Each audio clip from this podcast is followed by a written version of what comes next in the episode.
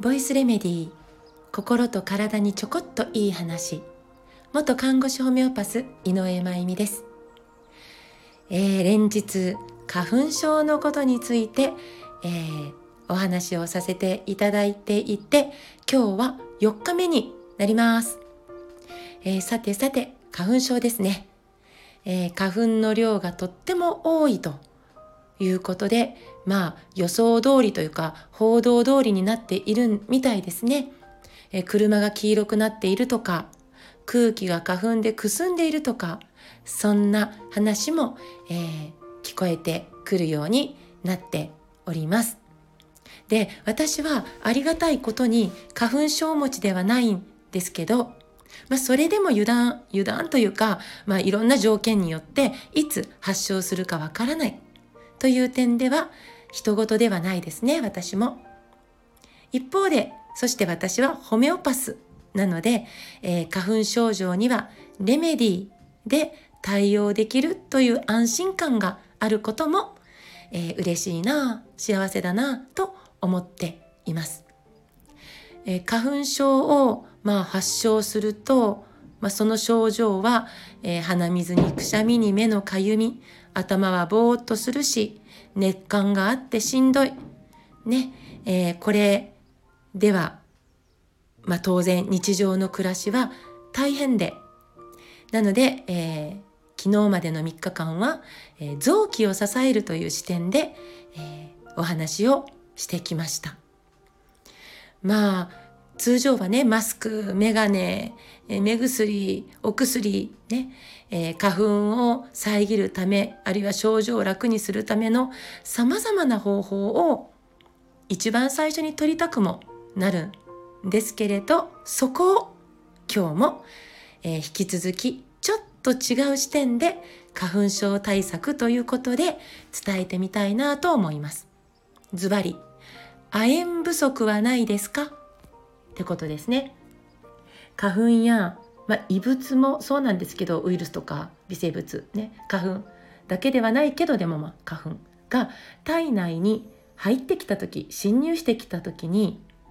そのそれそのものをね、まあ、異物としてっていうか、まあ、どの程度攻撃をかけるか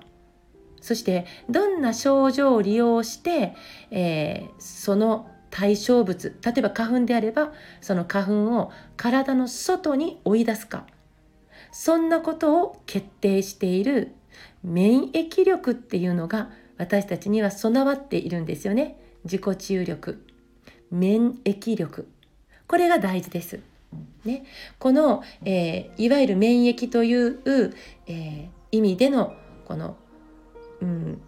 対象物に対しての攻撃力ですね。がこれがまあ弱いのも問題なんですけど攻撃しすぎも大問題ですね。なので異物花粉を含めそれが入ってきた時体の中に侵入してきた時に正確に確実に、えー、判断し対応できる免疫力が備わっていてほしいなと思うわけです。でこの免疫力の要であるリンパ球なんですけどこのリンパ球たちを教育している場所が人体にあるんですよ。このバランスよく判断できるための教育学校ですねそれが胸腺と腸粘膜と、まあ、他にもあるんですけど主にこういうところで教育をしてるんですよね。でリンパ球たちはここでその入ってきた異物、まあ、相手が戦うべき相手なのかあるいは共存できる相手なのかなど徹底的に判断対応できるための教育を受けるんですもうすごい仕組みこの胸腺とか、まあ、腸粘膜とかここが、まあ、教育機関として健全に機能することが必要なんですよね。そのために必須必須と言われているのが実は亜鉛なんですところが亜鉛不足って現代人にめちゃくちゃ深刻な問題なんですよね。大人も子供も足りてない。私は今健康相談でよく毛髪ミネラル検査というのを、えー、導入というか、えー、やっていただいてそれも合わせて検討してるんですけどいやもうね本当に足りてない亜鉛が。なのでまずは亜鉛が不足しない食生活意識してみるってこと大事ですよね。亜鉛が十分適切に摂取できていると免疫システムの教育指導というかが、まあ、うまくいくってことに言い換えればなりますので判断を間違えない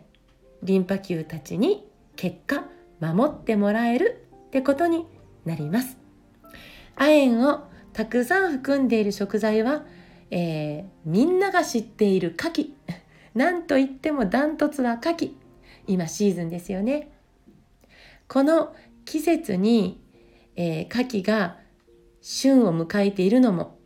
まあ、牡蠣によっても種類があってねシーズンが違うのもあるけど、まあ、間牡蠣っていうんですかね。旬を迎えているのも、まあ、自然の大いなる仕組みなんだなぁと思ってしまいます。